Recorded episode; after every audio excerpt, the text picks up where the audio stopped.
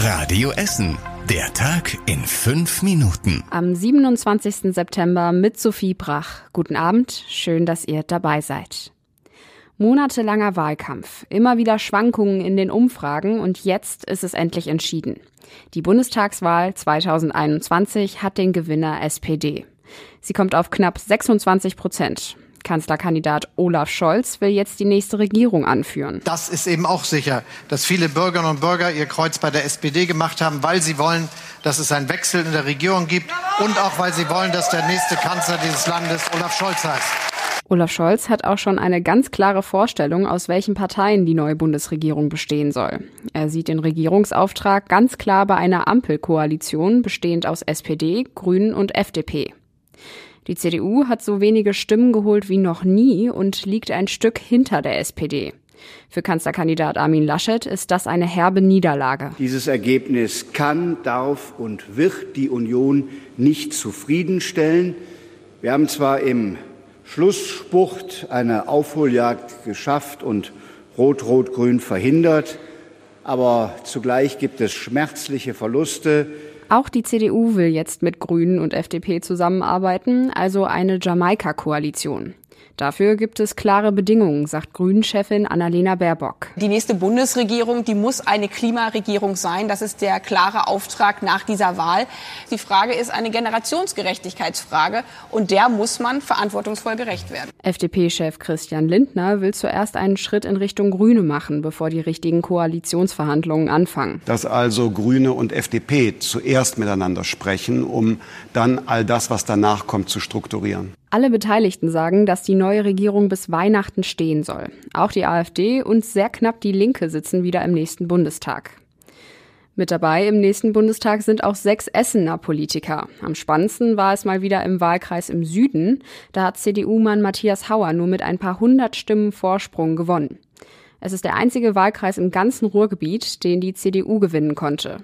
Für Matthias Hauer war der Abend eine ziemliche Zitterpartie. Wir haben gebannt auf äh, die Ergebnisse gewartet. Und deshalb äh, ja, haben wir da auch sicherlich die ein oder andere auf und abschwellende Stimmung mitbekommen. Insgesamt hat auch bei uns in Essen die SPD die Wahl deutlich gewonnen. Für den Essener Nordwesten zieht SPD-Mann Sebastian Fiedler zum ersten Mal in den Bundestag ein.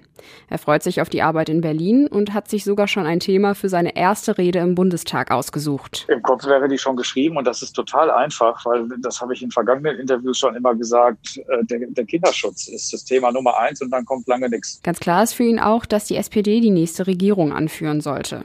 Zu den Regierungsträumen der CDU hat er im Radio Essen Podcast Essen im Ohr klare Worte gefunden. Ich muss sagen, wenn ich das etwas flapsig formulieren sollte und Ihnen erzählen sollte, was meine spontane Reaktion gestern gewesen ist, als ich äh, Teile dieser sogenannten Elefantenrunde reinschaute, war mein erster Gedanke, Gerhard Schröder war damals wenigstens noch betrunken. Im Essener Norden darf Dirk Heidenblut im Bundestag bleiben. Der hofft jetzt auch auf eine Zusammenarbeit mit Grünen und FDP. Ich kann mir gut vorstellen, dass es dann zu einer Ampel auch kommen wird. Äh, ich glaube, die Menschen haben deutlich gezeigt, sie wollen eine Veränderung, die ist mit der CDU nicht zu machen. Und das äh, werden, denke ich, auch die potenziellen Partner so sehen. Heidenblut hat unter anderem in Vogelheim und Karnap sehr viele Stimmen geholt. Neben den drei Direktmandaten ziehen drei weitere Essener über die Listen in den Bundestag ein.